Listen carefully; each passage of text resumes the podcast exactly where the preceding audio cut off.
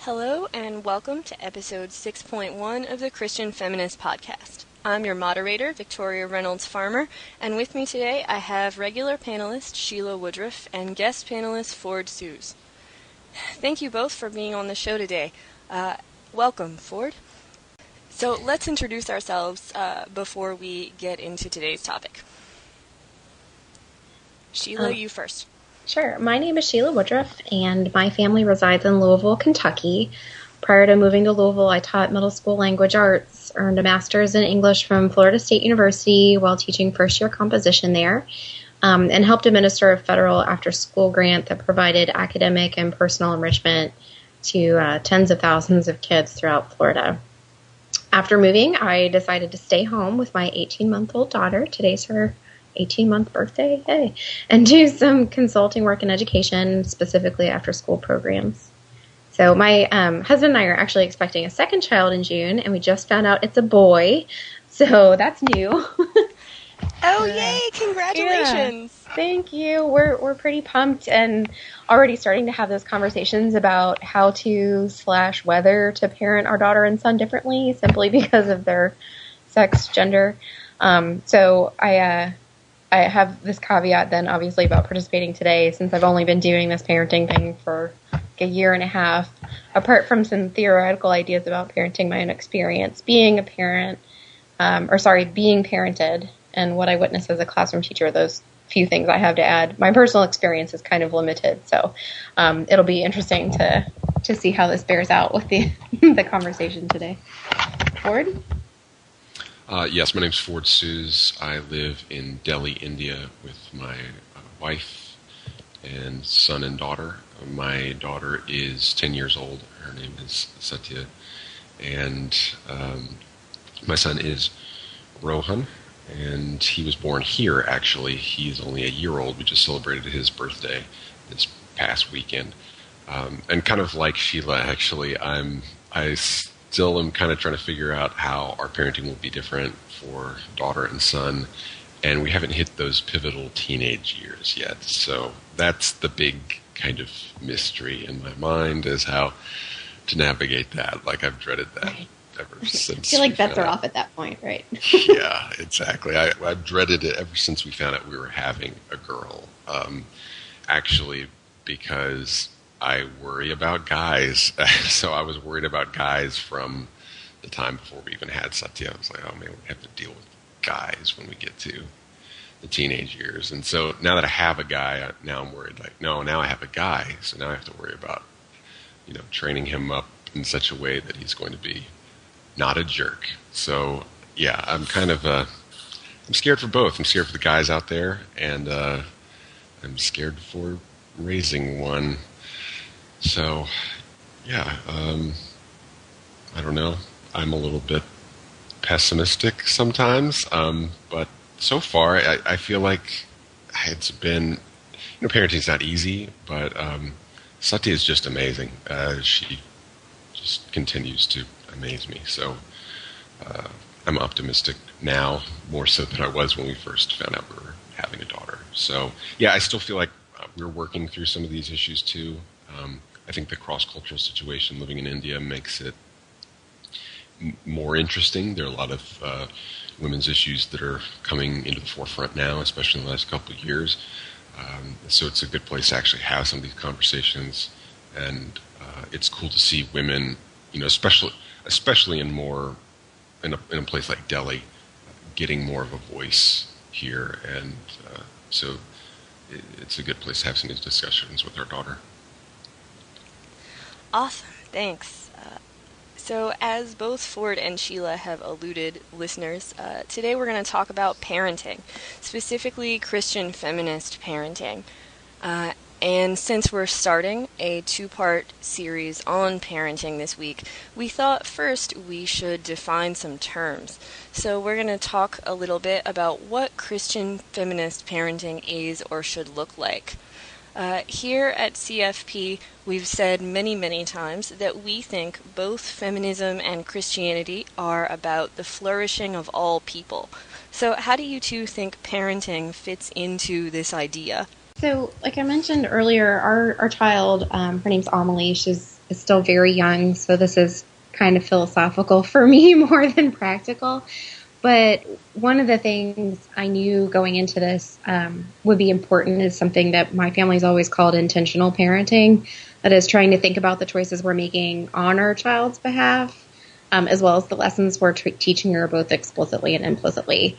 Whether we're providing, you know, direct instruction, and like sitting her down and telling her things, or just modeling life. Um, I feel like for us anyway, direct instruction is a bit easier to do intentionally. You know, you plan the things you want your child to learn.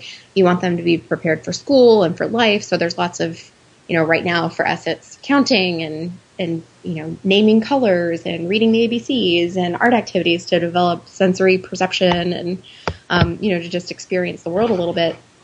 And you know whether you align as a parent with a student centered or like Montessori style education, or whether you prefer adult led activities, whether you teach your child at home or encourage their learning outside the home, you make these choices consciously to help them achieve their best, right? Like you're you're working for um, them to to learn as much as they can so that they can be successful and you know be their own person um, later in life. So that's part of it. For me, um, I guess the the Christian the Christian aspect of it comes out in the sort of um, you know two part great commandment that we're given to love God. I like the messages paraphrase of this: um, love the Lord with all your passion and prayer and intelligence and energy. Um, just to think of it somewhat differently, and then basically to love everyone else. You know that this is this is our, our dual purpose as as people on the planet and specifically as Christ, as Christians.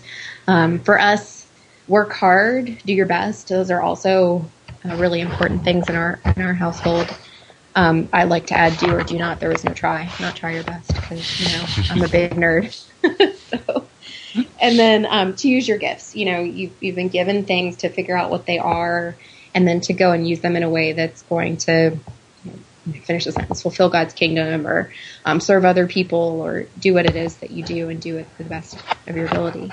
Um, those kind of explicit, like I, I call them direct instruction because that's my teaching background, but um, those explicit lessons, like I said, I feel like are easier to kind of think about now before we really get into them um, because you know you want your parenting to go along those lines. Modeling gets a lot trickier. Um, it's but that's what makes the lesson stick, right? So in my former life as a teacher, students rarely got it, got the lesson during the direct instruction portion. Like you can stand up there and talk to your blue in the face, but it's not going to do you lots and lots of good.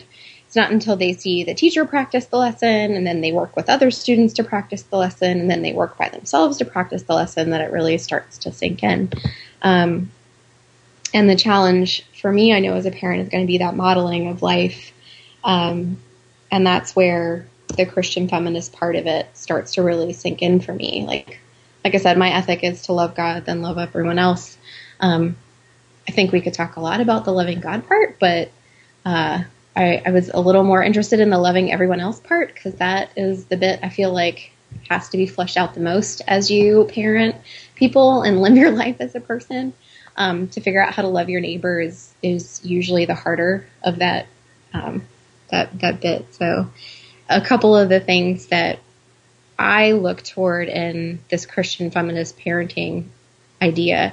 Um, one is empathy. I want to to. I always tried with my middle school kids and hope to try with my own kids to understand where people are coming from, why they might be acting the way they do. Um, this for me will include teaching my kids about systematic disenfranchisement, though I really hope I don't use that term with them like ever. Um, but that's the idea, right? Institutional ways of oppression to not to give them a giant burden on their backs or weapon to, to use against those who have a different viewpoint. You know, I'm right because you've been oppressing people forever, but to help them understand why some people, you know, have to work a lot harder to get to the point where they're starting in life and why we need to be especially compassionate in those situations. So empathy is one of those key touchstones for me. Um, to kind of go along with that, like context and nuance to understand. I don't know how I'm going to teach my kids this stuff, but this is what I'm thinking of right now. so um, I have some ideas, but we can talk more about that later. So context and nuance. Um, you know, as a as an adult, I found the only way to fully understand a situation or problem or injustice or whatever it is, is to search for you know why it's happening and you know the um, the background going on behind the history um, and how different people react to it. We'll talk later in the episode about um, an article that doesn't have very much nuance and why that's problematic and why referring to a group of people as doing or being all the same thing is is wrong. Um, so that's another um, key piece for me. And then the other couple are compassion um, to teach my kids to be compassionate to others all the time um, and to assume the best in people, even though I think that's me being a bit idealistic, but to assume that you know, folks are, are trying the best they can and to encourage that in them. And then finally, to seek the face of God in others. Um, so I, I took a, one of those high school mission trips that so many young Christians take. I actually, Ford, uh, went to India and traveled with a group of kids for like three weeks throughout the country, um, visiting different cities and meeting different people along the way. And in the midst of that, one of the leaders challenged us to see the face of God in the people we were meeting and interacting with. Um, which did not allow us to pity the people we saw or to say how amazing or how awful that we have so much more than they do or that um, they're happy with so much less. You know, these other first worldy youth things that you tend to think on trips like these. And instead, we spend our time seeking ways that God has created each of us and God's image um, has made us unique and searching for and appreciating those qualities and those around us. That played a powerful role in the trip um, and kind of haunts me still. You know, every time I yell at a bad driver on the road, this reminder that we're all created in God's image. We're all you know his people, and um, remembering that trying to keep that in the forefront is going to be a challenge for me to model, but something I think is very important important to my Christian um, parenting style. So I think I've rambled a bit enough. So I'll let Ford you talk a little bit if you'd like about that. Okay. Um, yeah, I think as a uh, as a feminist, I one of the formative experiences for me was uh, not not really relating to women, but relating to other cultures. When I was in uh, just coming into college, I helped out at a church in Miami, and it was uh, primarily Haitian population. We weren't in uh, Little Haiti, but we were in the northwest section of Miami, and it was uh, this small Christian Missionary Alliance church was there, and it was almost entirely uh, people by Haitians. And so there's this one uh, guy that I kind of hung out with. His name was Victor, and he really kind of busted my stereotypes about dark-skinned Americans. You know, he, he has a Haitian background, but uh, he could he could speak uh, Creole. But he, you know, his the warp and woof of his life was in English. He was, but he was a nerd. Like he didn't listen to rap. He listened to rock. And so there was, and we played video games together. And so he just broke all these stereotypes that were kind of latent in my mind, um, some of which I probably didn't realize I thought consciously, you know. So that whole experience. Now he's he's uh, he's in LA now. He, he's a freelance um, 3D model model maker for toy companies like Hasbro and stuff like that and he just does phenomenal work. He's just an awesome artist. And so that experience was really good for me because it just it made me realize, yeah, I mean, you can be from anywhere you can, but you might have a different dream. You might have a dream that's different from whatever um, cultural or subcultural conditioning that we tend to get. So I think how that's probably rather unconsciously. I don't think I've necessarily thought it out um, as a philosophy. But with Satya, parenting her, not assuming that because she's a girl she's going to want to do such and such, not necessarily thinking that she's going to want Barbies or whatever like that our culture says that uh, girls should like. So yeah, she's just taken into certain things that I never really, really would have thought she would get into. Um, like recently, we started playing this online video game, League of Legends, which I can't really necessarily speak speak well of everything that that game does. Um, you want to talk about sexism in video games, that's definitely it. It just seems to pervade video games uh, even till today. Um, so there's some discussions we're going to definitely have to have about some of that, the way that some of the women are portrayed in the game. Um, but allow playing like that game with her has been actually really uh, a fun way for us to interact. And it's not one I ever really expected to be doing with my daughter.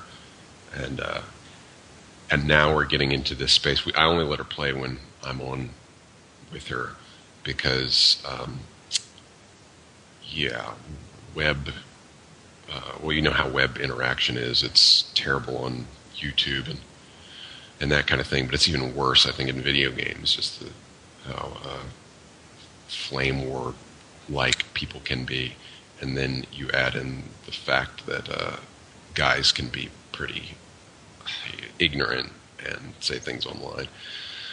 So that's uh, something to definitely consider as it go on. But just not letting uh, whatever subcultural elements determine how Satya is going to be. You know that I think uh, kind of like Shelah said that everyone is an individual and and uh, to let her be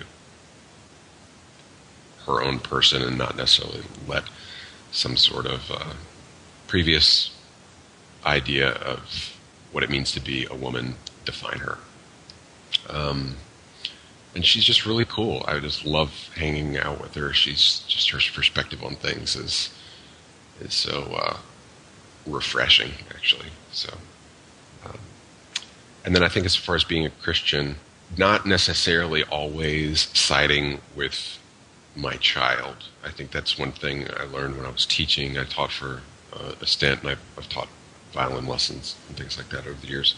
Uh, and one of the things I, I, noticed when I was teaching at a public high school was I would have parents who, either with me or with someone or another teacher, would assume that they would always go to bat for their kid, even though even if their kid was purposefully manipulating them or the situation. You know, wasn't doing their homework, wasn't showing up to class, and the parent would just always go to bat for the kid.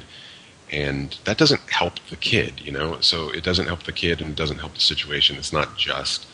And so I feel like, uh, as a Christian, trying to find the third path, you know, you, you want to you want to get the best information. You, you don't want to you want to give your kid the benefit of the doubt, but sometimes even children can do that original sin thing where they just purposely, willfully doing do something that is malevolent within their sphere of influence. You know, it may not it may not be that big big of a deal overall, but within the limited amount of power that they have, they are they are pushing people, and so just not assuming that because she's my daughter that she's incapable of doing some of those things and and so really trying to uh, uh, yeah lovingly navigate that and institute discipline in a way that doesn't uh, yeah doesn't cause her harm but at the same time doesn't leave her open to being a force of evil you know because I I had some students or uh, interacted with students back at, at high school that were just they were being enabled to be evil. It's just what it was. So I think uh, a Christian context gives me a a view, a uh, a way to kind of leave that open. You know that that sin still exists, and yeah, it's a real thing, and it's not just because it may not be culturally cool to talk about.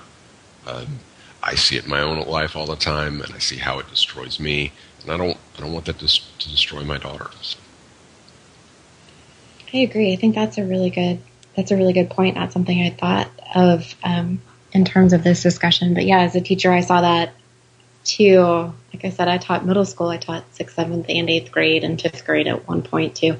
Um, and even in and I, I stayed with my kids from year to year, so I had them as sixth graders. We moved up together. I taught them as seventh graders, and I had um, this one group of girls who were like fabulous kids in their own right and they were really smart and they loved to talk about books and i was the english teacher so of course i'm like beside myself. I think they're wonderful.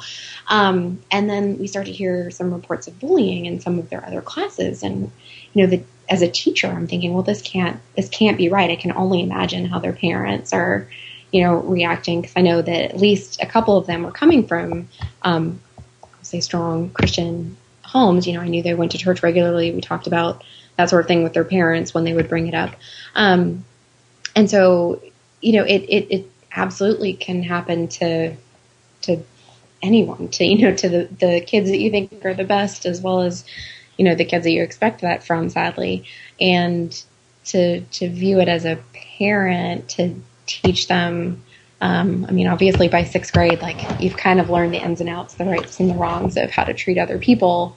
Um, and to, to help them be aware of what they're doing and how it's making others feel is a real struggle, I feel like, especially as you get older and more responsible for those actions. Yeah, definitely. Actually, I did teach at a uh, uh, private Christian school, Episcopal school, one uh, one year, taught fourth graders, and fourth grade is really kind of magical year. I feel like because the kids haven't quite gotten into the angstiness that starts to hit somewhere around sixth or seventh grade. Um, I think it's definitely people say teaching is a calling. I believe that. I, I believe that middle school teaching is like the ultimate calling. So I have utmost respect for you. Um, high school was hard enough for me, but I don't know. There's there's just that one age where I just I couldn't I couldn't relate with these kids. So, but fourth grade was kind of a magic year, um, and but even then I started to see like these little groups of girls would get together and they would just be so they could be so mean to one another and you know oust one another get and we, we see that over here actually there's a cultural thing that they say um, and this happens with boys too. It's more often with girls, and they call it it's kati mit, kati miti, and kati means sour and miti means sweet. So if you're if you're miti, then you're you're getting along and everything's fine. You're best friends, you know. But if you're kati, that means it's sour. So uh, we are kati. I, I am kati with him, so they, they won't talk to each other. So it's so it's interesting to see these kind of these same things happening um, in back home in America in a private Christian school, and then over here in India in an international school with mainly Indians. Where these these girls, which I mean, Satya would come home and really be sad because she was some girl was kati with her, said that oh, I'm not talking to you now. So yeah, so it, yeah, that human beings. I mean, we have this capacity for being uh, petty and mean to one another. So you know, I think that's one of the things where the the Christian part of our parenting comes in. Um, not assuming, and yeah, giving giving my daughter too the benefit of the doubt that I don't always do a great job of this, but you know, it if it it does mean the world to her sometimes, and sometimes you just have to really hear her out, and it, may not seem like that big of a deal on the face of it. And when you get down a little deeper, it's like, oh yeah, there's some actually. I mean, that was seriously hurt her what that person said. So um, realizing that these aren't just petty disputes sometimes. Thanks, guys. Uh, those are both really great responses. Um, I love seeing the commonality in what both of you said. I like that you're both talking about nuance and gray area, and I like that you're both talking about treating your children as individual humans. Uh, I, I think that maybe not just parents, but kind of the adult world in general um, often sees children just as, as children, as this sort of lumped in group of people uh, that they have a tendency to to reduce and talk down to and I think it's great that you're both making an effort as parents not to do that. Um, so let's move on a little bit. We've talked mostly theoretically uh, thus far about what Christian feminist parenting is or should look like. Uh, let's get a little bit more practical if we can. Um, if our biggest uh, sort of tenet of this podcast is uh, about the flourishing of all people. Our second biggest tenet is probably that the personal is political. Uh, this idea that everyday choices um, are important because they encapsulate how we express our political beliefs. So, to that end, can the two of you give me a couple of specific examples of the kinds of parenting choices you've made or would like to make that you see as explicitly Christian feminist choices? Sure. Um, well, I, I have to start, even though that's pretty embarrassing. Um, the first thing I thought when we found out we were having a girl with our first child was there is not going to be pink in this house. There are not going to be any of those little hair bow things that you put on their heads if she doesn't have any hair. And we are not doing princesses. Like these in order were the important things to me. and, yeah, I, I can kind of, I've resonated with that. I think and I mean, it's ridiculous, but this is, you know, at some level, like you have to, I, I, felt like there had to be this upfront identification of my child as a person, not necessarily as a girl person, you know? And so, um, darn it, we bought the like, judge me by my size, do you Yoda onesie at Disney because that was important to me. Um, ridiculous, yes, but it is. Unfortunately, uh, or maybe fortunately, as I'm finding, my husband really liked pink and he thought the hair bows were cute and he thought that every girl should have princesses in her life. Um, and so we had some interesting conversations about that. And um, as I've found, when people know you're having a girl, they're going to buy you pink and they're going to buy you hair bows and they're going to buy you stuff with princesses on them. And so, um, so far, again, we're at 18 months here. I'm, I'm finding for us that that stuff really doesn't matter. Surprise. The, the superficial is still fairly superficial. Um, and yes, Amelie likes to flip through her Disney Princess board book, in which every story ends with the princess happily married at like 16 or you know whatever young age they are. Um, but we read all of her other books 10 to 1, and usually she chooses. Um, you know, we have Babar and his art museum, and we have um, like six ABC uh, or six or ten. I don't know. I have to put them away because we have so many that they get confusing. Um, and she knows all of her animal noises and these things that have become much more important to her than looking at the Disney princesses. Um, I've also found that popular, right? You know, this is from my own growing up. Pop, popular culture is going to happen. It's it's part of um, society. It's part of what you're going to engage in, whether you prefer it or not as a parent.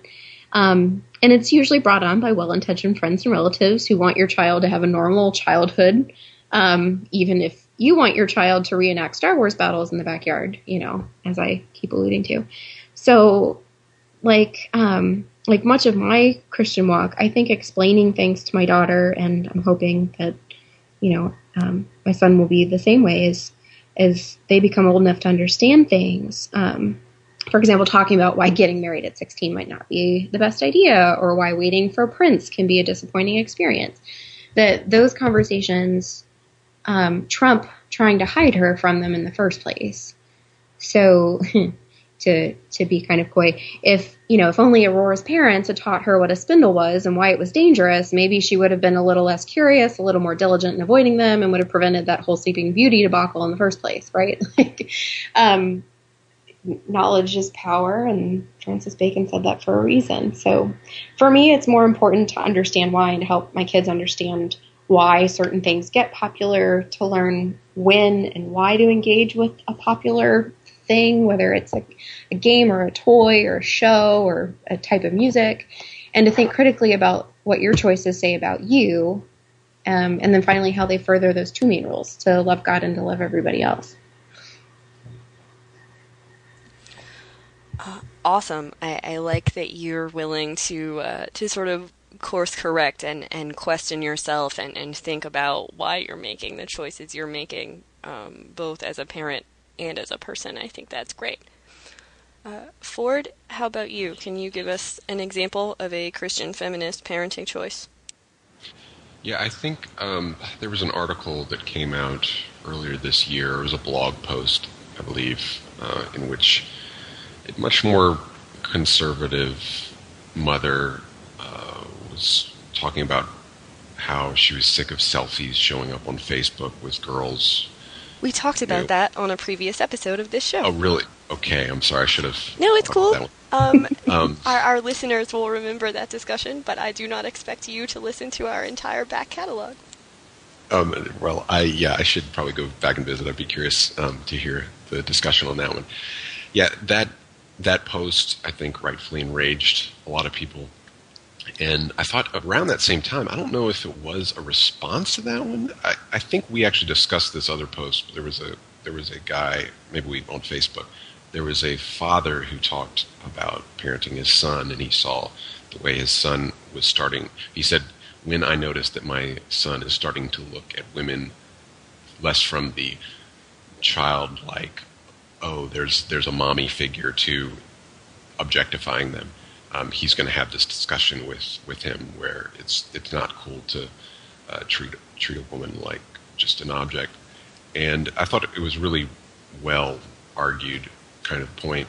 Um, so in in between those two things, I think the the way that woman just backloaded the mother backloaded all the blame onto those girls, you know, and like my son can't unsee what he's seen, and you know you're responsible for their purity and all this stuff. Um, so I think uh, one of the things is just to have discussions with with my daughter about you know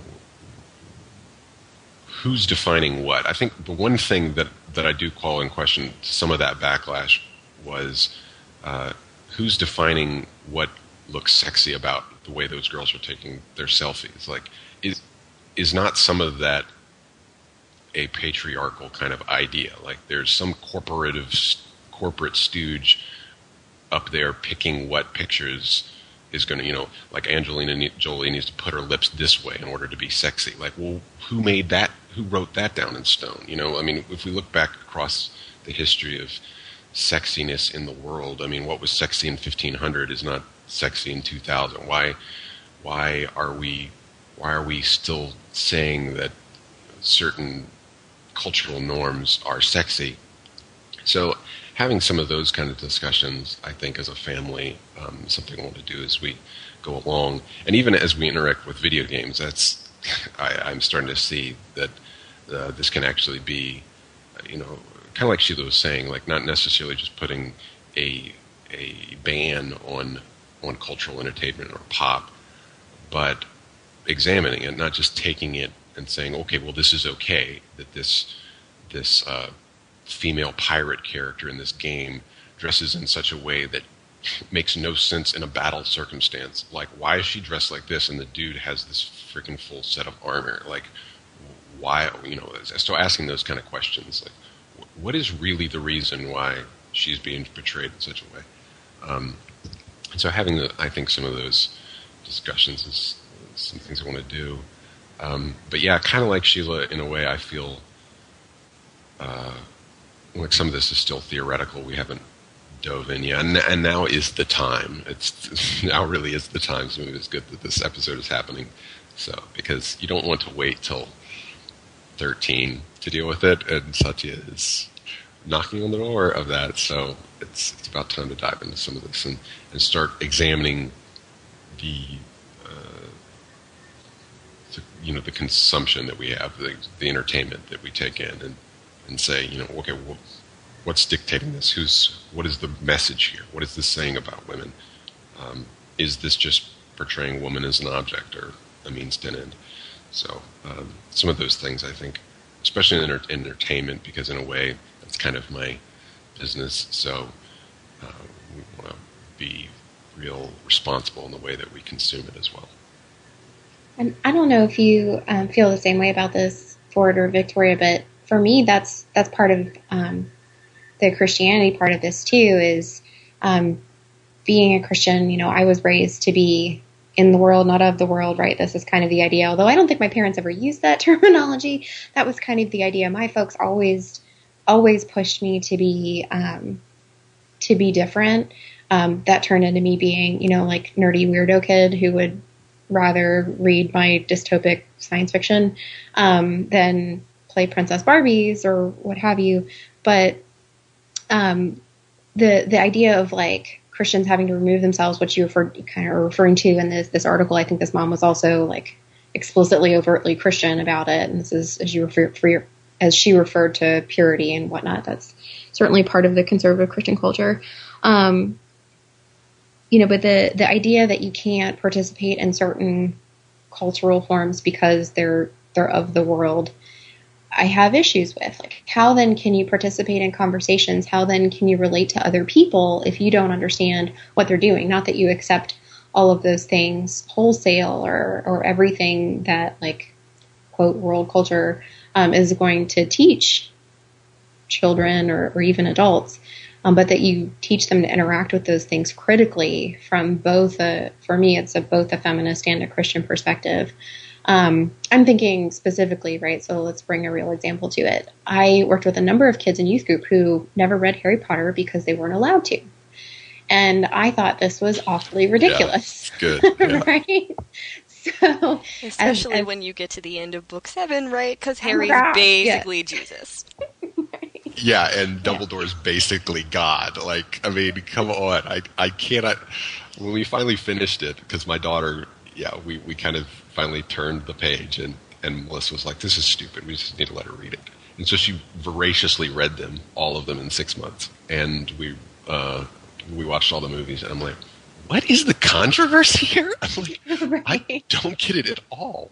Yeah, it's about magic, therefore it's bad, and it, when you define the world so clearly for other people, they don't ever get the opportunity to then define things for themselves. And this is where we end up with these like gross polarizations across all sorts of topics and, you know, awful misunderstandings. And um, I, I, I, I just am kind of a, uh, taken aback by by folks who try so hard to withhold these things from their kids because their kids are going to get there eventually you know? And then they're not only reading the stuff or watching it or what have you they're rebelling and you're not able to have those conversations because they can't tell you things. So now you're yeah it gets really complicated but that's um, one of those things as a Christian, like yes, my daughter and I will certainly have conversations about the commodification of girlhood, but also we're going to talk about what it means to be you know different in a christian way too and still be loving to other people when they don't agree with you about things. Right yeah and i think that's really the way you put it earlier context and nuance. You know the, the nuance is lost like in that woman's blog post. She she was just she had no there was no context context or nuance to it. And i think so often as conservative christians like that that way that you know even I was brought up to some degree. There's so much context and nuance lost in these uh, when these issues come up, and so yeah, I think yeah, I, I really like that you know because once you have the context and nuance of Harry Potter, you realize oh, um, yeah, there's all of this rebuttal and all this hand wringing is really dumb. Okay, um, Ford, Shelah has already touched on this a bit, but um, in terms of discussing parenting choices, are there any choices that you planned to make or did make um, that you decided against or abandoned as a parent? Okay. Um, well, I'm not sure. Nothing's really coming to mind. Um, I think probably my wife and I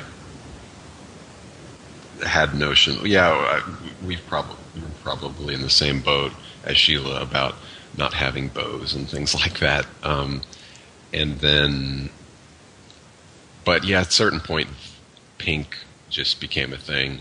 Uh, Satya definitely kind of went in that princess mode for a while, and so we didn't really, and I don't think it's one thing that we actively said, hey, let's let her be a princess. We probably pushed back against that, but Satya kind of went into that mode for a while. And so, yeah, I think it's just leaving your your child with room to experiment with certain things that maybe is not quite up your alley, or you think, oh, I, I totally am not on board with this, but um, it's not really it's not destructive. You know, I think a lot of Christians with Halloween, it's another one of those things. Like as a kid, we we did Harvest Festival or whatever at our Christian school, and my dad was anti-Halloween to the core, and Melissa was raised in a in a little more lenient environment when it came to that.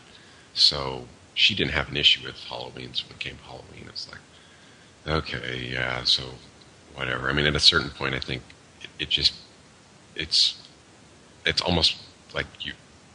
I feel like evangelical Christians sometimes just pick battles that aren't worth fighting, and um, so that that's funny. My family had that same conversation this year about Halloween or not to Halloween or to not Halloween.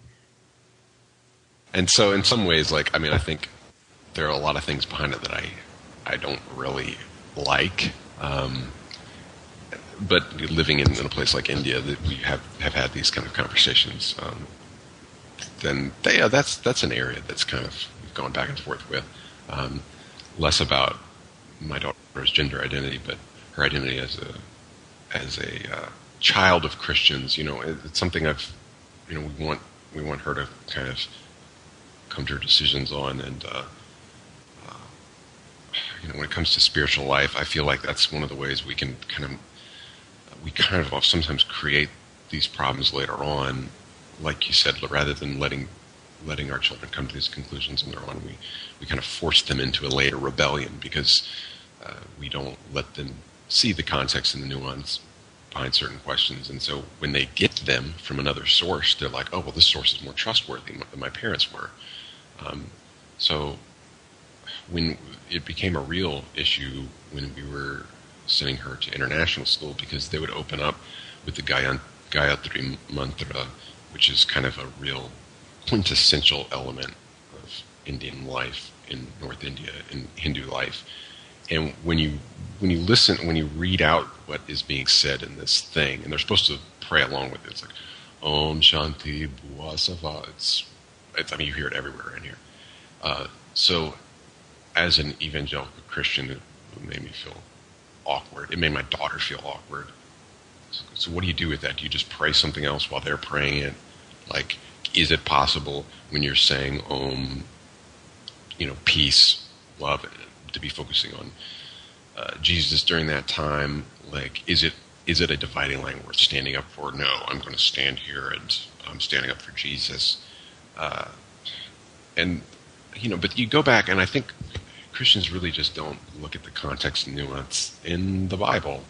Uh, there's that situation in the Old Testament with Naaman the Syrian. He gets healed when he comes down to the prophet, and he asks him. He says, "Hey, I'm getting ready to go back to my home uh, land where I will be bowing down to this these gods that I don't even actually believe in anymore. But if I don't do it, I'll get my head cut off or whatever. So can I do it in in my brain, be praying to God? And I mean, I, I always get it mixed up. I can't remember if it's Elijah or Elisha in that situation, but the prophet says, "Yeah, go be blessed" or whatever. And this is a this is either one. It was Elijah or Elisha. Those dudes were no nonsense. I mean, they if they had an issue with it, they would have said it. Um, right. So I think there's there's a lot more nuance than we give people credit for, and so when we come to a situation like a cultural situation like India, uh, evangelicals have just been notoriously ethnocentric when it comes to the way Indians worship, and uh, there's n- give Hinduism no leeway at all. And Hinduism is a religious belief system that is not a system. It's I mean it's it's anything it, you can find in the history of Hinduism anything you possibly can imagine. You can find monotheism, you can find uh, polytheism, monism, pantheism, non-dualism, dualism. Every single sort of theological construct exists within Hinduism, and so you've got all these Christians saying you can't, you know, you've got to come out from this cultural background and become a Christian. Um, that's a real debate that's raging right now. I'm kind of getting off topic, but so that's something that we had to kind of navigate, and we have given ground on that. Uh, now that we're here, I mean, if we weren't here, this is a conversation we never would have even had. So, does my you know my daughter act in the Hindu play? You know, does she is she can she sit there and talk about the the legacy of Ram? You know, is that a cool? Um, yeah, I feel like it is because I feel like ignoring it and you know, does that mean I take everything that Ramayan says? Uh, no, I certainly don't. Um, you want to talk about a patriarchal treatise? There's a pretty good example. The way that uh, Sita is treated in the book is reprehensible, and and there are even Hindus today who will who call some of those uh, versions of the Ramayana into question. So, yeah, I mean, but if we don't engage with it, then then you don't get to you don't get to actually understand where where yeah the context and the nuance. So. Ford, you were talking about um, evangelical Christians kind of being ethnocentric, and um, I'm, I'm guessing there's some demanding quality in there as well. In uh, I'm sorry, in what way? In in you know, demanding that people either meet their terms or you know work with them on things that they disagree with. Definitely. Uh, yeah. yeah. I I was kind of opened up to a new term um, that I wanted to throw out to you guys. I am on a Facebook group with some really amazing women in Tallahassee, and it's a collection of moms from all sorts of different backgrounds, some religious, some not, some Christian, a lot not, um, but who like to talk about spirituality and religion. And um, one of them said that her she was concerned that her kid was being bullied. She used the, the term Christian bullying um, because of things that Christian kids had said to her child who doesn't go to church um, or any kind of you know place of worship, um, and you know things like uh, you know if you don't go to church you're going to hell. If you don't believe in Jesus, then you know you're gonna again go to hell or you're not a good person. Um, and I I was kind of floored by that. I guess I'd never really thought about evangelism from that exact perspective, from that opposite perspective. I've thought about it. That is interesting. Cultural perspective, yeah, but not within, you know, the little town slash city of Tallahassee, Florida.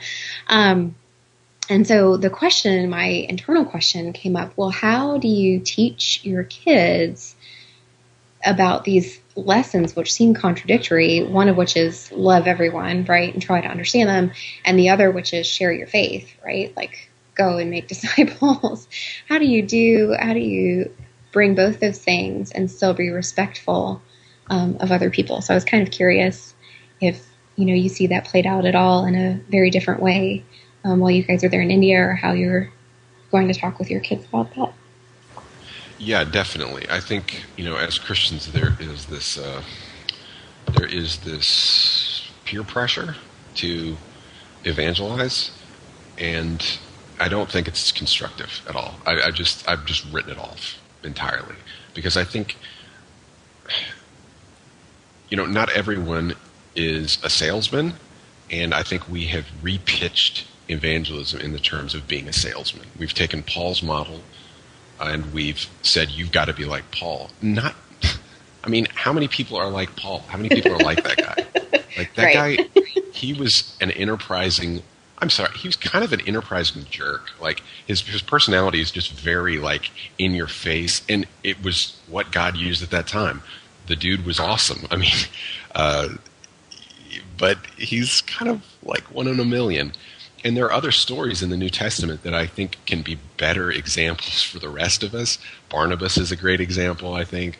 I think Philip is an awesome example. He he shares his face with this with with this Ethiopian in a very odd circumstance. The Ethiopian happens to be reading scripture, you know. So, like, you want to talk about divine appointment? Philip doesn't get credit for that, you know. Like it's just it's just like, hey, this happened, and then Philip disappears and trans and goes and, and appears somewhere else. Again, there's nothing Philip did there. And then the next time you meet Philip, it's 20 years later, and he has a wife and kids in Antioch or, or, or wherever he settled down. So he lived a normal family life, and the Bible doesn't talk about it. And I think that that's interesting because you know we, we focus on all the high points of the Bible a lot but I think the Bible is meant to be mined for the nuance, you know, stuff like that where there are people doing very kind of mundane things, and that mundane thing is the work of God. Um, so, and I think part of the problem with with a cross cultural situation, or even even trying to evangelize that like oh you know Christians do with Hindus. Oh these Hindus you know they're doing this for cultural power. You know they know that if people believe in reincarnation then they're not going to uh, worry to fight for themselves in this life because they'll always you know so it's a great tool of cultural power. And historically that has happened but atheists can say the same thing about Christians.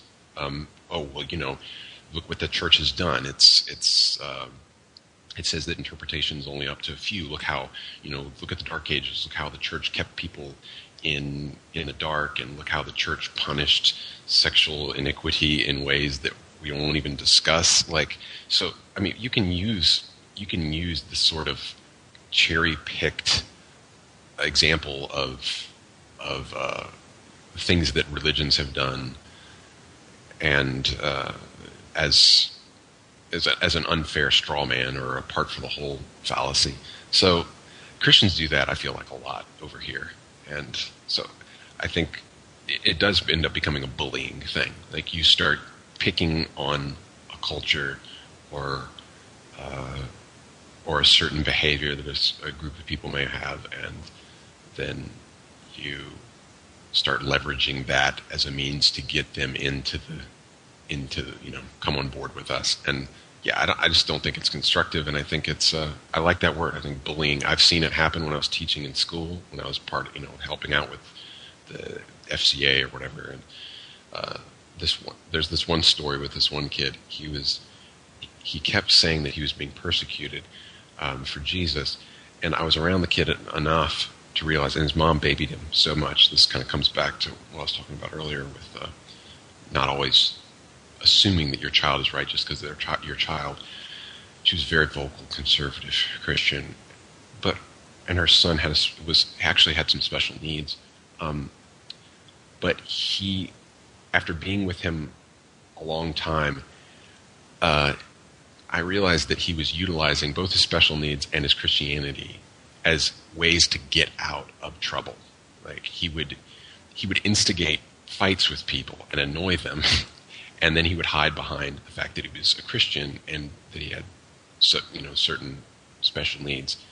Uh, and, and, I could see it. I mean, I, I, could just see it happening that he was saying, you know, it's because of Jesus that you're you're picking on me. No, it's because you're really being annoying and you were getting in that person's face, like literally getting in people's faces, like putting his hands in people's faces, and then later on when when some kid without scruples you know throws him up against the locker, it's because he was loving Jesus. No, that was not it. It's because you were being annoying. yeah, I've seen that too. Okay, uh, great comments, guys, but we need to switch gears uh, before we're out of time. Uh, earlier this week, in preparation for this episode, I posted a um, a question on our Facebook page asked our listeners um, if they had any parenting related topics that they'd like us to discuss. And my friend Beth linked an article by Louis Markos, who is a professor of English at Houston Baptist University. And Markos's article is entitled Why Homeschooled Girls Are Feminism's Worst Nightmare. Um, so I'd, I'd like to talk about this article a bit since we've been asked to. Um, what are your thoughts on Markos's piece or on the relationship between Christian homeschooling uh, as a parenting choice and feminism more broadly? Um, well, I'll say first that I think the topic of homeschooling itself is so interesting and difficult. It really could be. I don't know, maybe should be. Maybe we think about that for later in the episode list, but um, should be given its own episode. There are so many reasons behind choosing to homeschool and studies for and against it and supporting it and not. Um, successes and failures. It's a bit impossible to cramp that discussion into like, you know, what we're trying to make an hour-ish long podcast. but um, to respond, I guess first I, I need to position myself in the conversation. Like I've mentioned a few times, here. Um, I'm a former public school teacher, and Ford, thank you for the kudos for teaching middle school, but I had to give it up before I had children. I, that was one of my caveats as a as a teacher. There was just no way I would have enough patience to have a hundred kids a day and then come home to my own children. So that was right. Um, yeah. just it, you're a saint just being able to do it without children. I don't understand how people do it with children. It's just amazing to me. Yeah, yeah man, I teach college, so I don't have to deal with that stuff. So good, good on you, Shelah. Classroom and, and, management is the hardest thing in the planet Earth. I'm just convinced. I'll tell you, the only thing I had to remember at all times, which is hard enough, hard to do, but as long as you remember that they like quite literally have lost their minds in middle school, you can cope with just about anything. You, you just remind yourself on an hourly, minutely basis that these are hormones and they will go away and they will come back and you don't know when and it's going to be okay. Um, I, I love middle school kids. I still do. I still work with them with youth groups when I have a chance. But that's anyway, not here and there. But I'm a public school teacher, so all this about homeschooling. You know, I have a deep belief still in the power of universal education. Um, I have a fairly close up knowledge of the system's drawbacks and benefits, or at least of two of the you know 50 plus systems in the country, since every state has its own um, system and issues. Um, in addition to that, barring any major unforeseen events in our lives, my family's lives, I don't imagine that I will homeschool my kids past the age of two or maybe three. And I do think those early years are homeschooling. Um, you know, more and more research co- is coming out to show that children. I mean, we all, we know that children intuitively we know that they they just develop leaps and bounds those first few years. But um, the research is is is finally bearing that out in um, you know a school uh, situation, early childhood education situations, and so um, having said all that, I'm I'm um, I'm not really sure where to even begin with uh, Markos's article. Uh, I, I, thought when I first started reading it, I thought for sure it was some sort of like Swiftian exercise in sarcasm and like sardonic wit. And then, then when no mention was made of like eating baby feminists at any point, or you know, like Lizzie Bennet going all uh, zombie killer on the feminists, I, I just got angry. Um, so I, I don't know that I can speak really coherently toward it right now. Um, Victoria, are you going to talk a little bit about the response that you shared with me earlier today? Sure, I, I can do that. But um, okay. before I do, can you um, do a little summarizing for us? Tell us yeah. um, Markos's main argument. So, um, so the main argument in this piece, which again is called um, "Why Homeschool Girls Are Feminism's Worst Nightmare," his his main point is that um, the the homeschool girls, a phrase he uses over and over again in the short article, um, are D- different. Despite the fact that he is teaching college age women who are over the age of eighteen. Yeah, yeah. Despite that, um, he, he's he's trying to say that these um, homeschool women, and we can assume Christian, probably assume conservative Christian homeschooled women, um, are basically better than everybody else, and especially non homeschooled women, um, because they act like Jane Austen characters. That's more or less his his main point, and that all women should act this way. Um, when they come to college and in their lives in general. And I had to do a little bit of digging, not digging, but I had to do a little bit of, of background research because I didn't know what the JBMW um, journal was. I'm I'm, get, I'm assuming it's the Journal of Biblical Manhood and Womanhood. Is that accurate? Uh, that sounds right. Yeah. Okay, it was posted on the the only thing that that I could find. Yeah. Okay, it was posted on the Council for Biblical Manhood and Womanhood, so I just kind of made up the journal part. But um, but yeah, this this is his main point.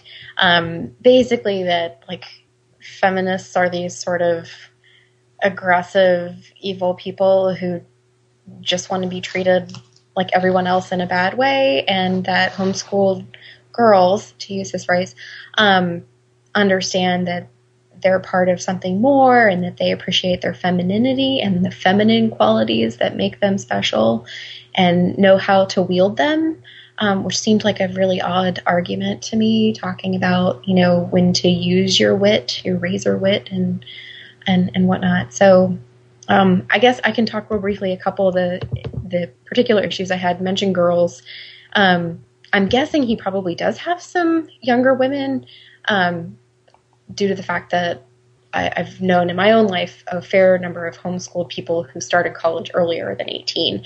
Um, but I would think also that quite a few of them are um, legally women and, you know, in general should be referred to as such. Um, a friend of mine posted uh, this week, I think, an, an, article on her own blog about this. She has been experiencing some of this academic um, sexism and um, being referred to as a girl, and her husband also teaches at this university, and you know hasn't ever had to address anybody calling him a boy at work, and so these these sort of disparities that go on. Um, it was really appalling to see it perpetuated in this way in an actual journal article. Um, so that was one thing I wanted to bring up, and then um, I, I, just wanted to point out, you know, if y'all want to elucidate more, please feel free. One of the things is I just saw as really wrong in this article, and maybe is my disagreement with the whole idea of biblical manhood and womanhood in general. I don't know enough about it to know if that's what I'm arguing against. Um, but this quote from the article that feminism systematically privileges masculine initiative, reason, logic, analysis, compartmentalization, and competition over feminine response, emotion, intuition, synthesis, holism, and nurture.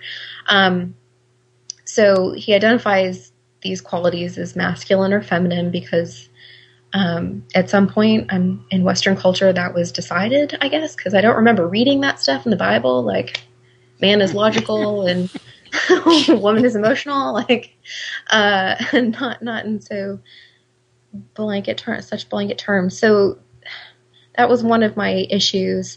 Um, and I just wanted to bring to that point. So my family did not operate in this way in any way, shape, or form as I grew up. Um, I think I've talked about this on the podcast before, but um, my my parents, somewhat consciously and somewhat because that's just who they were, really didn't abide by those sort of gendered roles or qualities, what have you. Um, at all. So I got a lot of the nurturing, what I saw as nurturing, and um, let's see, what are some of these other words? Um, intuition from my dad. And a lot of the logic and reason in the family came from my mom. Not that my dad wasn't capable of logic and reason. He's a really smart guy and he was really good at putting together an argument if that was what it called for. But he was also good at identifying with people's feelings and being empathetic and sympathetic and, you know, putting interesting ideas together. One of the things that Markos talks about is um, homeschooled girls are very good about making connections across disciplines. And I was like, really? Nobody else can do this? Nobody has this potential? Because I learned that from my dad. so um, it was just bizarre to me. And I wanted to suggest that maybe these aren't so much masculine or feminine qualities as they are differences in personality. Um, we did Myers Briggs in my family uh, to, you know, kind of sort out your personality traits because that made more sense in our context to look at, you know, whether you were extroverted, introverted, you were thinking or sensing. I'm getting them mixed up. Um, intuitive or sensing, or uh, feeling, or you know, how how you saw the world, how you interpreted the world, um, and interacted with the world. That was more important than whether those things were masculine or feminine in my household. So I was curious what y'all had to say about that or anything else, because apart from that, I just want to yell a lot right now. Yeah, my the sentence that I took away from it was um, she said, "I said earlier that they are like Jane Austen. I guess he's referring to homeschool girls."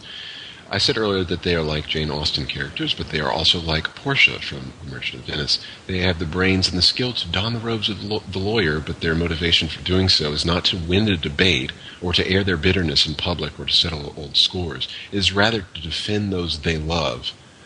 In an age that is in great need of the true feminine voice, not one marred and twisted by the politics of identity and victimization, homeschooled girls are, to borrow a line from Portia, like the gentle rain from heaven so, uh, I mean, he's employing so many fallacies right here. He, this is part for the whole fallacy. This is um, the excluded middle fallacy. Like, there couldn't be a third option here. Like, he just assumes that the only option here is true femininity, which is apparently defending those you love.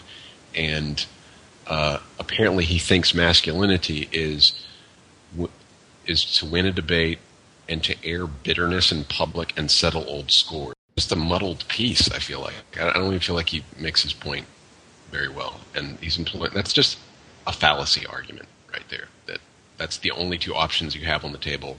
And uh, yeah, and it's it's kind of like you said. I think um, we just we love trying to get things down to either ors, and uh, you know at least do something like Myers Briggs where you've got 16 options on the table as far as personalities go, as opposed to just two. And right. I mean, in my, in our own family, um, like you said, my wife happens to be the better accountant, the better logic. I'm the more emotional person. I talk more generally. Um, so, yeah, I I think I I cry more, you know, like I mean, does that make me a girly man? Like what? I mean, there's so many things that are kind of uh, built into this assumptions that are built into this uh, this piece that about what it means to be male or female. Like, yeah, I think it's kind of reductive. Reductive is definitely the first word I would go to.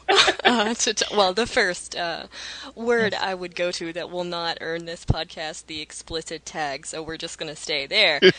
um, yeah, I he's reductive, and he's reductive to a lot of people. Um, he he paints a very narrow vision of what it means to be a homeschooled girl or woman. Um, he also paints a very narrow vision of what it means to be a feminist.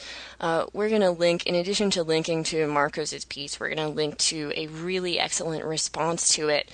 Um, by Libby Anne, who is one of my favorite. Um, she's a, a former um, she was raised in the CPQF community, which for the uninitiated means uh, Christian patriarchy slash quiverful. Um, the, the quiverful ideology being okay. that um, as a Christian woman, it's your job to basically have as many babies as possible uh, for God. It's a very kind of culture war driven ideology. Um, and there's a lot of links between the quiverful philosophy and the Christian homeschooling movement. So Libby Anne blogs at Love Joy Feminism, and her response to Markos is titled, Sorry, gentlemen, this homeschooled girl's a feminist. And she does a really great job um, responding to Markos's reductions, both of homeschooling, which she says you're not talking about homeschooled women, you're talking about a very specific subset of conservative Christian homeschool women, and um, of feminism.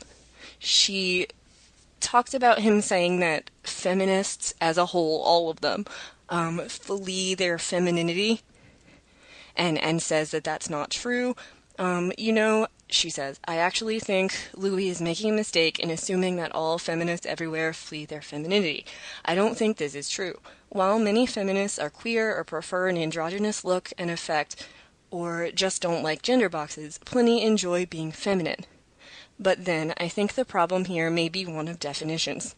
Louis seems to think that the true essence of being female is exhibiting innocence, being shy, demure, demure and untainted by the world. He seems unaware that femaleness can be something very different entirely, that it can also be fierce and independent and worldly. The fact that we do not exhibit our femaleness in the way that Louis wants us to does not mean that we do not have a firm and rooted sense of ourselves as female members of the human race, as he suggests. Uh, I think she's dead on there. I would also add that there are specific feminisms that speak to this, that speak to innate femininity and why it's important to own and reclaim um, those sort of uh, things that are feminized negatively, um, emotion, uh, lack of logic, these things that you guys were talking about. I mean, read Luce Irigaray, read Hélène Cixous, read the French feminists who talk about why there's power in this sort of in female madness, in hysteria, in these sort of negative emotional stereotypes. So yeah, I, I really just think that that he's being reductive to lots and lots of groups of people. In addition, I think to being just kind of a bad reader. I mean, he's an English PhD. Yes! Uh, I am almost an English PhD. Um, I I, don't know what Jane Austen he's reading or what Merchant of Venice he's reading, but they're not the same ones that I'm reading. Thank you. Yeah, that's what I was thinking too. but yeah, I, I don't think that uh, that I should talk very much about that because, like Shelah, I don't think I can be very articulate about it, except to just say like, no, no, no. so uh, maybe we should uh, wrap up this discussion and go to our passing on segment. What do you say? Okay, I really want to talk about Lizzie Bennet, but that's fine. Uh, so now is the part of the program where we pass on recommendations of uh, art, text, culture that we think you should check out. And I would like to recommend uh, Ford's web series, American Indian, in which he explores uh, his family's life living in India. Ford, can you tell us a little bit more about this series and your goals with it? Yes, so we started doing just like weekly updates before we came over to India in 2011, and over time, people we were doing them as one minute updates, and over time, people were like, "Oh, we want more," so I started doing uh, kind of like outtakes every week, just in as basic like I, they call them life cast vlogs, which is just showing whatever is going on. Um, I always thought them extremely banal, but people kind of liked them because you know we're in another culture or whatever. So, um, but I just didn't keep up with it very well. So finally, we kind of resurrected this show in 2012 and started doing them just intermittently. Um, then at the end of the year, actually beginning of 2013, this uh, coffee shop uh, place in Delhi approached me and, and, said that they were wondering if they could show some of my videos or maybe if I wanted to show a film. So I was like, hmm, okay. So I basically just went back through my catalog of videos from 2013 and and cut together a feature film. I was expecting it to be a short film, but it ended up being a feature film. Had a lot of extra footage, and so I just threw it all in one thing. And basically, it was just kind of like a catalog of our year, and I put it on the web. And so I basically used that kind of to launch this web series. And the goal of the web series now is, uh, you know, we, we've seen, we watched House of Cards and we watched Arrested Development on Netflix, and it was just kind of a revelation for me. I was like, wow, you know, they were able to do a much smaller budget and just go directly to the web, and this is viable now. I mean, this is starting to happen. And I've watched some, you know, food shows and travel shows. I'm like, you know, I can do that. I can't make it look as well produced as that, but I really think I can find a narrative line that keeps people watching for half an hour. So our goal is to really graduate this show. Uh, we're kind of fundraising it on a uh, Kickstarter type website for web series, specifically for web series called Patreon. And uh, our goal is to reach a certain funding level and really then we'll stop production. We're doing it every week in 2014 but once we hit a certain funding level, we'll stop production and say, okay, now we're really going to pour into each of these episodes and make, you know, a season of season two. We'll make that like uh, our quality season of 30 minute episodes where our goal is to be every bit as good as anything you'd see on the Travel Channel. And, uh, and with the budget, you know, that we're shooting for, it's not much by TV standards, but um, I think we really can I think we can really make it work. So we, want to try to be able to get it on Netflix. And in the meantime, it's a little less polished because you know I'm only one guy and uh, I can only do so much production. But um, and it's once a week. So, uh, but so so far the response has been pretty good. I have definitely enjoyed what I have seen so far, and we will link to that in our show notes so that our listeners can uh, check it out as well. What's your recommendation for us, Ford? So uh, I got three. I'll, just fly through them real quick. Um, we've been watching The West Wing. I'm catching up on that. I've never seen The West Wing, so uh, getting back into that. And yeah, I think I just like the way that they portray uh, politics, and also I think there's some interesting gender things going on there. There's uh, a lot of uh, it makes me think about certain things I just I wouldn't have thought about otherwise. I, it's it's kind of like I think of The Wire as the ugly truth and House of Cards as the bad. Like this is the worst that it can get, and The West Wing is kind of like good. You know, this, this there is some kind of hope in this whole crazy mess uh, that we have today, politically and socially. So it's it's a kind of like uh, one of the few positive things, talking about politics and, and arts. So I like that. I just read this book called The Way of Kings by uh, Sander, Brandon Sanderson. Uh, it's a fantasy book. And the book definitely, if it were to be adapted into film, would pe- pass the Bechdel test. There's uh, just there's a really interesting. She's not quite the protagonist, but um, her she she has a very prominent place in the book, and this uh, woman that she's interning with, their, their relationship's really interesting. I think um, there's a lot of cool stuff in that book. I I like it a lot. I think it's written. I think the guy must be Mormon. There's something about like Mormons writing sci-fi and fantasy where I feel like they just do a really good job of it, and uh, he gets he gets something. I don't know. It's one of the better. I feel like Game of Thrones was just a little too uh, gratuitous at times, and I feel like he kind of finds a little more third path between that. So I, I really like Way of Kings, um, and I think that's it. Thanks, Shelah. Um, because it's pretty much the opposite of the article we read for today, I'm recommending a longer book than I usually do. It's by Nicole Baker Fulgham, um, and it's called Educating All God's Children What Christians Can and Should Do to Improve pu- Public Education for Low Income Kids. Um, a little bit of background Baker Fulgham worked as a teacher in LA and then went on to start the Expectations Project, which is an interfaith but largely Christian organization working to mobilize communities of faith into public education with concrete action steps in three different areas. One, to make all people aware of gaps in the system, um, most notably the achievement gap, but other institutionalized issues. Two, to work to close those gaps. And three, to advocate for all children in public education. Um, it's a quick and easy read. It's filled with her personal personal anecdotes about um, teaching and her work with other people of faith and, and changing education systems, um, and about kids' lives. It's a it's a great book for a book club or a Sunday school class if you're looking to do something, you know. Um, Christian humanists might have some issue with this, but social justicey, then it's a it's a really great book um, to get read and and to get active in public education if you're so inclined. That sounds really interesting. Uh, another title for me to add to the ever growing list of things I want to read if I'm ever done with this dissertation. this one honestly would be a bit of light reading mixed in there if you needed it. So it's it, it really is. I um I was kind of dreading it. My my dad actually recommended it. His men's group was reading reading it and thought I would enjoy it. Um, and this is bizarre, but I generally don't like books about education um, because people usually miss stuff, and she didn't miss a whole lot. I think she did a really great job covering the potential pitfalls of communities of faith, especially um, you know churches and, and places of worship who have to come into a community to quote do good work there.